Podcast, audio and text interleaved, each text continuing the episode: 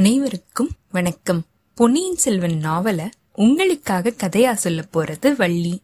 நீங்க கேட்டுட்டு இருக்கிறது ஒரு கதை சொல்லட்டுமா மக்களே போன அத்தியாயத்துல பூங்குழலிய படகுல கட்டி போட்டுட்டு போனதுக்கு அப்புறமா அவ அந்த கட்டுகளை அவிழ்க்கிறதுக்கு முயற்சி செஞ்சுட்டு இருக்கும் போது சேந்தன் அங்க வந்ததை நம்ம பார்த்தோம்.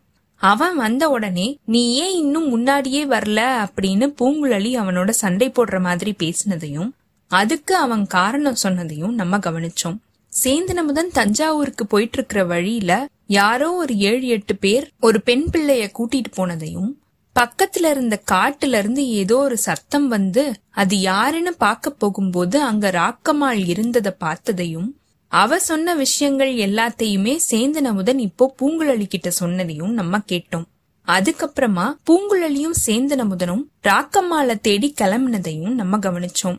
இப்போ இந்த அத்தியாயத்துல சேந்தனமுதனும் பூங்குழலியும் ராக்கம்மால எங்க சந்திக்க போறாங்க? அவ கூட வேற யாராவது இருக்காங்களா? அவ யாருக்காக உளவு பார்த்துட்டு இருக்கா அப்படிங்கிற விஷயம் இவங்களுக்கு தெரிய வருதா? ஊமை ராணிய கூட்டிட்டு போனது யாரு? ஊமை ராணிய இவங்க ரெண்டு பேராலையும் கண்டுபிடிக்க முடியுதா? அடுத்து இவங்க ரெண்டு பேரும் என்ன செய்ய போறாங்க? இப்படிங்கிற எல்லா விவரத்தையுமே பார்க்கலாம். வாங்க கதைக்குள்ள போகலாம். கல்கியின் பொன்னியின் செல்வன் நான்காம் பாகம் மணிமகுடம். அத்தியாயம் இருபது மீண்டும் வைத்தியர் மகன். கொஞ்ச நேரம் பூங்குழலியும் அவளுடைய அத்தை மகனான சேந்தனமுதனும் காட்டு வழியில எதுவுமே பேசாம நடந்து போயிட்டு இருந்திருக்காங்க. பூங்குழலி ஒரு பெருமூச்சு விட்டுட்டு அமுதா உனக்கும் எனக்கும் ஏதோ ஜென்மாந்திர தொடர்பு இருக்கும் அப்படின்னு எனக்கு தோணுது அப்படின்னு சொல்லிருக்கா முன் ஜென்மங்களை பத்தி இப்போ யாருக்கு என்ன கவலை? இந்த ஜென்மத்தை பத்தி ஏதாவது நல்ல விஷயம் இருந்தா சொல்லு இப்படின்னு சேந்தன் சொல்லிருக்கான் முன் பிறவிகள்ல இருக்கிற சொந்தம் இந்த பிறவிகள்லயும் தொடரும் அப்படின்னு சொல்றாங்க இல்லையா? அது உண்மையாத்தான் இருக்கணும். இன்னைக்கு உச்சி வேலையில உன்னை பிரிஞ்சு போனதுக்கு அப்புறமா இனிமே உன்னை பாக்க போறதே இல்ல அப்படின்னு நான் நினைச்சிட்டு இருந்தேன். ரெண்டு நாளிகைக்குள்ளேயே உன்னை திருப்பியும் பாக்குற மாதிரி நடந்துருச்சு. இப்படின்னு பூங்குழலி சொல்லிட்டே இருக்கும்போது அதுக்காக நீ வருத்தப்பட வேண்டாம். இந்த காட்டு வழிய தாண்டினதுக்கு அப்புறமா தஞ்சாவூர் சாலைய போய் நம்ம சேர்ந்த உடனே நான் ஏன் வழியில போறேன்? நீ உன் இஷ்டம் போல போகலாம் அப்படின்னு சேந்தன் சொல்லிட்டு இருந்திருக்கான்.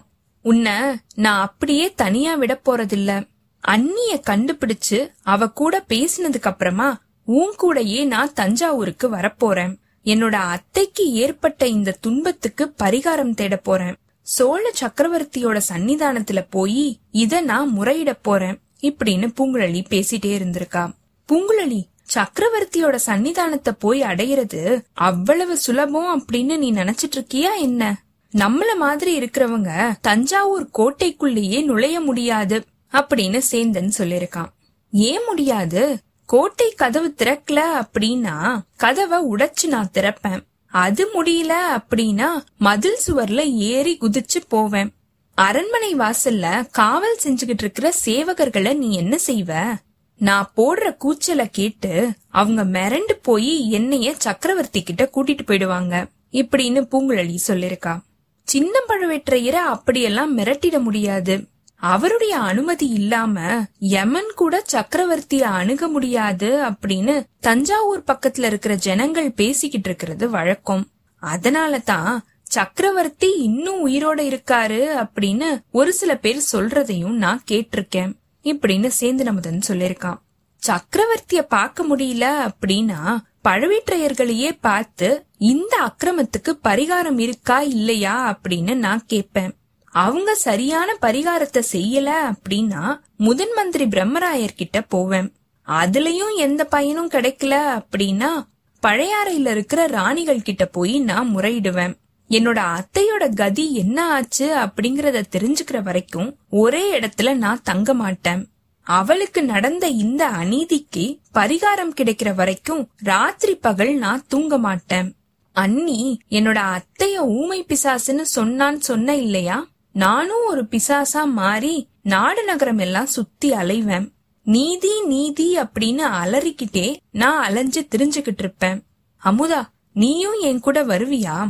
அப்படின்னு பூங்குழலி கேட்டிருக்கா. நிச்சயமா வரேன் பூங்குழலி. நீ விரும்பினா வருவேன். ஆனா ஏன் நீ உன்னோட மனசை இப்படி எல்லாம் குழம்ப விடுற? எங்க எல்லாமோ ரொம்ப தூரத்துக்கு போயிட்டியே.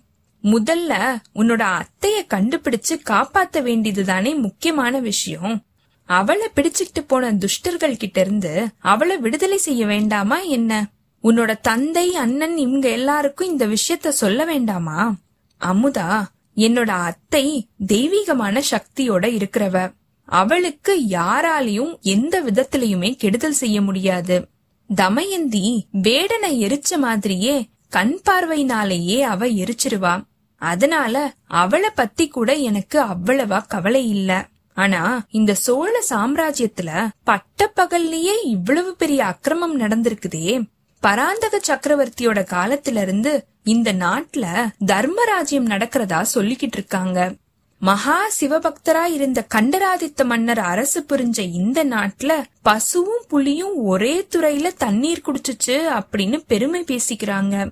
சுந்தர சோழரோட அரசாட்சிக்கு கீழே சோழ நாட்டுல எந்த ஒரு சின்ன பொண்ணும் ராத்திரி பகல் எந்த நேரத்திலயுமே பயமே இல்லாம பயணம் செய்யலாம் அப்படின்னு பறையறிஞ்சு சொல்லிக்கிட்டு இருக்காங்க. இப்படியெல்லாம் புகழ்பெற்ற இந்த ராஜ்யத்துல ஒரு மூதாட்டிய காது கேட்காத வாய் பேச தெரியாத ஒரு பேதை ஸ்திரீய பட்ட பகல்ல துஷ்டர்கள் பிடிச்சிட்டு போறாங்க அப்படின்னா அது எப்படிப்பட்ட அக்கிரமம்?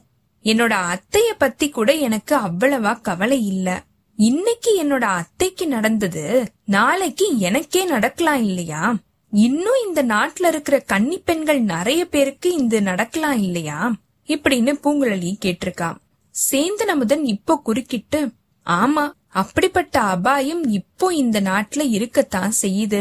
சுந்தர சோழர் நோயாளியா படுத்த படுக்கையா இருக்கிறதுல இருந்து சோழ நாட்டுல தர்மம் தலைகீழா மாறிடுச்சு. கட்டுக்காவல் அத்து போயிடுச்சு. கன்னி பெண்களுக்கு அபாயம் காத்துக்கிட்டு இருக்குது. அதனால கன்னி பெண்கள் எல்லாம் சீக்கிரத்திலேயே கல்யாணம் செஞ்சுக்கிறது தான் நல்லது இப்படின்னு அமுதன் சொல்லிருக்கான் பூங்குழலி கலகலன்னு சிரிச்சிருக்கா. அமுதா ஒரு கன்னி பெண் உன்னைய கல்யாணம் செஞ்சுக்கிட்டா அவளை உன்னால காப்பாத்த முடியுமா? உனக்கு கத்தி எடுத்து போர் செய்யறதுக்கு தெரியுமா? அப்படின்னு கேட்டிருக்கா. பூவை எடுத்து மாலைய தொடுக்கவும் பதிகம் பாடி பரமனை துதிக்கிறதுக்கும் தான் நான் கத்துக்கிட்டு இருக்கேன். கத்தி எடுத்து யுத்தம் செய்யறதுக்கு நான் கத்துக்கல. அதனால என்ன? துடுப்பு பிடிச்சு படக தள்ளுறதுக்கு நீ எனக்கு கத்து கொடுத்த இல்லையா? அதே மாதிரி வாள் எடுத்து போர் செய்யறதுக்கும் நான் கத்துக்கிட்டுறேன். மதுராந்தக தேவர் சிங்காசனம் ஏறி ராஜ்யத்தை ஆள ஆசைப்படும் போது நான் கத்தி எடுத்து சண்டைய கத்துக்கிறதெல்லாம் முடியாத காரியமா என்ன? அப்படின்னு சேந்தனமுதன் கேட்டிருக்கான். இதுக்குள்ள பூங்குழலியோட அண்ணிய கட்டி போட்டிருந்த அந்த மரத்தடிக்கு இவங்க வந்து சேர்ந்திருக்காங்க. அங்க அந்த மாதரசிய காணோம். அவளோட மண்டையில பட்ட காயத்துல இருந்து தரையில ரத்த துளிகள் சிந்தி இருந்திருக்கு. அத சேந்தனமுதன் பூங்குழலிக்கு சுட்டி காமிச்சிருக்கான் நல்லா அடிச்சிட்டு தான் போயிருக்காங்க.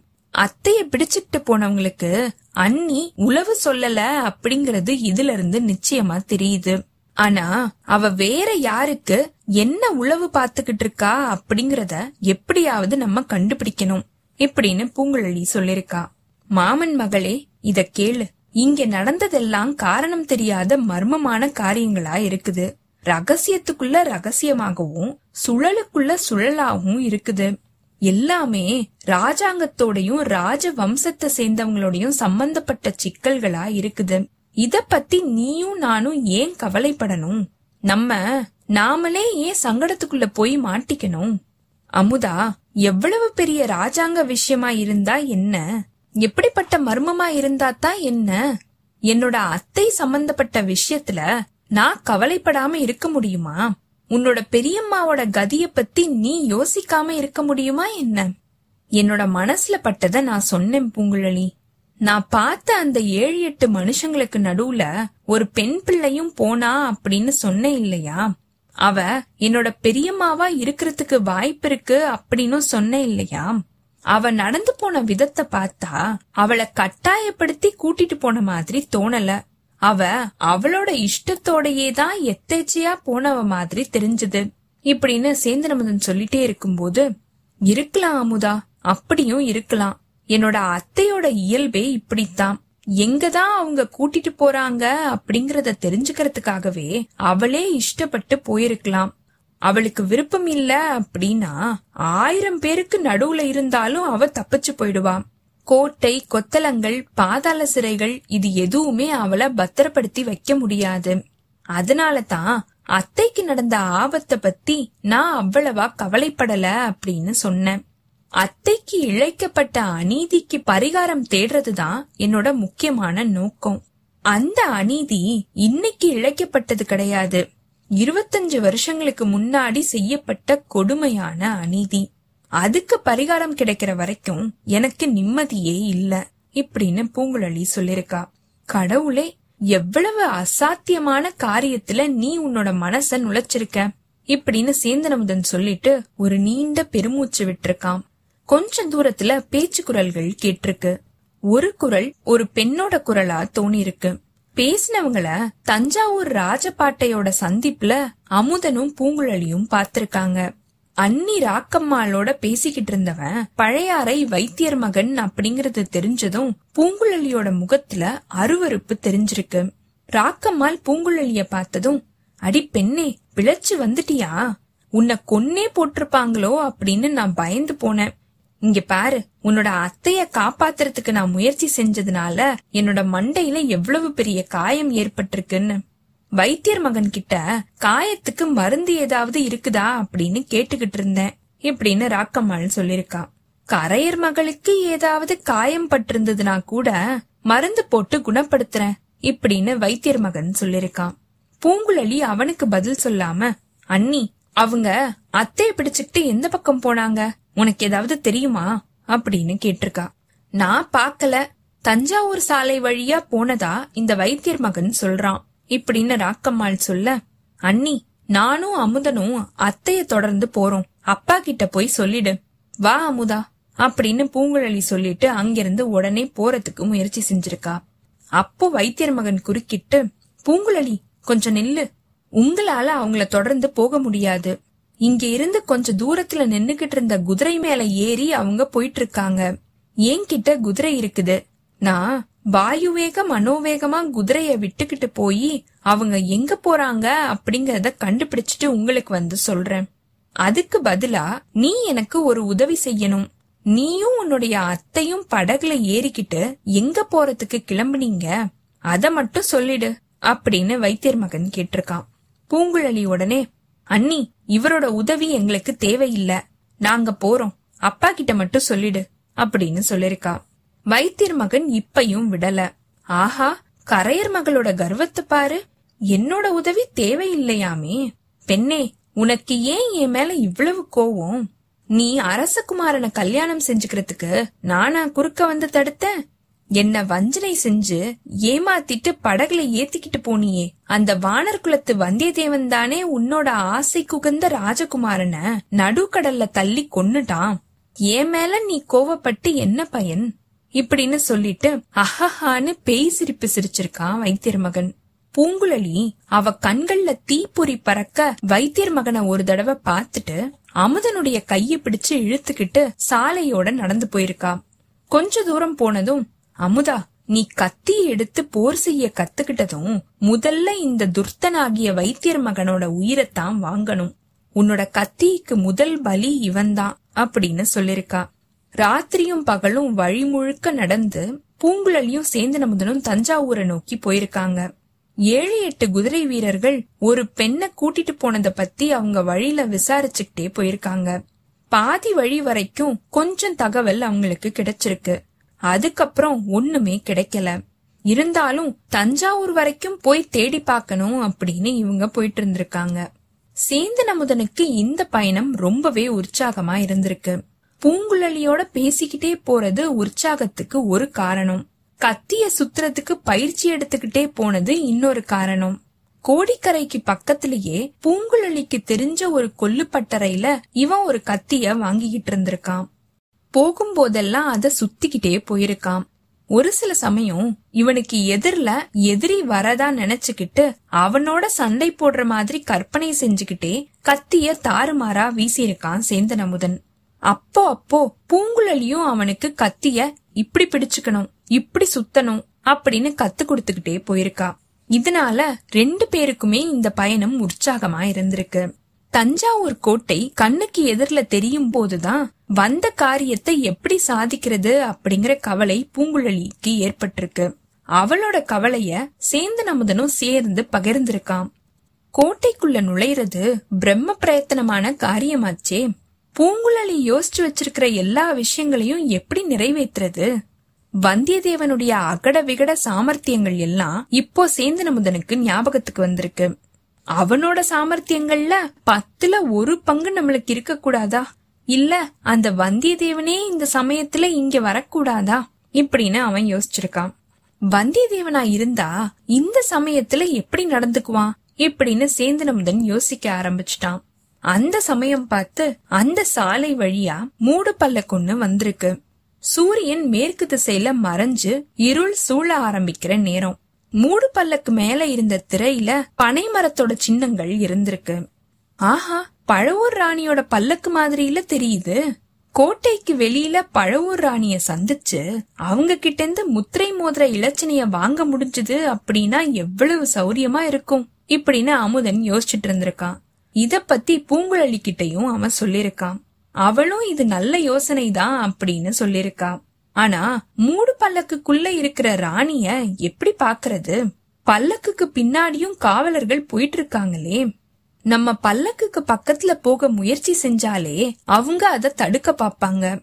அமுதா கவலைப்படாத. தஞ்சாவூர் கோட்டை இன்னும் அரைக்காத தூரம் இருக்குது. அதுக்குள்ள நம்மளுக்கு ஏதாவது ஒரு சந்தர்ப்பம் கிடைக்காம போகாது இப்படின்னு பூங்குழலி சொல்லிருக்கா. எதிர்பாராத சமயத்துல எதிர்பாராத விதத்துல அவங்களுக்கு அந்த சந்தர்ப்பம் கிடைச்சிருக்குது. இத்தோட இந்த அத்தியாயம் நிறைவு பெற்றதுங்க. அடுத்த அத்தியாயத்துல அந்த சந்தர்ப்பம் அவங்களுக்கு எப்படி கிடைச்சது? அத அவங்க எப்படி பயன்படுத்திக்க போறாங்க? பழவூர் ராணி கிட்ட இருந்து அவங்களால முத்திரை மோதிரத்தை வாங்க முடியுதா? ஊமை ராணி இப்போ எங்க இருக்கா? அவளை இவங்களால கண்டுபிடிக்க முடியுதா? தஞ்சாவூர் கோட்டைக்குள்ள சேந்தனமுதனும் பூங்குழலியும் எப்படி நுழைய போறாங்க? இவங்க உள்ளுக்குள்ள நுழைஞ்ச விஷயம் வேற யாருக்காவது தெரிய போகுதா? அடுத்து தஞ்சாவூர்ல என்ன நடக்க போகுது? இப்படிங்கிற எல்லா விவரத்தையுமே பார்க்கலாம். உங்களுக்கு இந்த எபிசோட் பிடிச்சிருந்ததுன்னா லைக் பண்ணுங்க. உங்க ஃப்ரெண்ட்ஸ் எல்லாருக்கும் ஷேர் பண்ணுங்க. கண்டினியூஸா எங்களுக்கு உங்க சப்போர்ட் கொடுத்துட்டே இருங்க. எங்களோட சேனலை சப்ஸ்கிரைப் பண்ணுங்க ஃபாலோ பண்ணுங்க. அடுத்த அத்தியாயத்துக்காக காத்திருங்க. அனைவருக்கும் நன்றி வணக்கம்.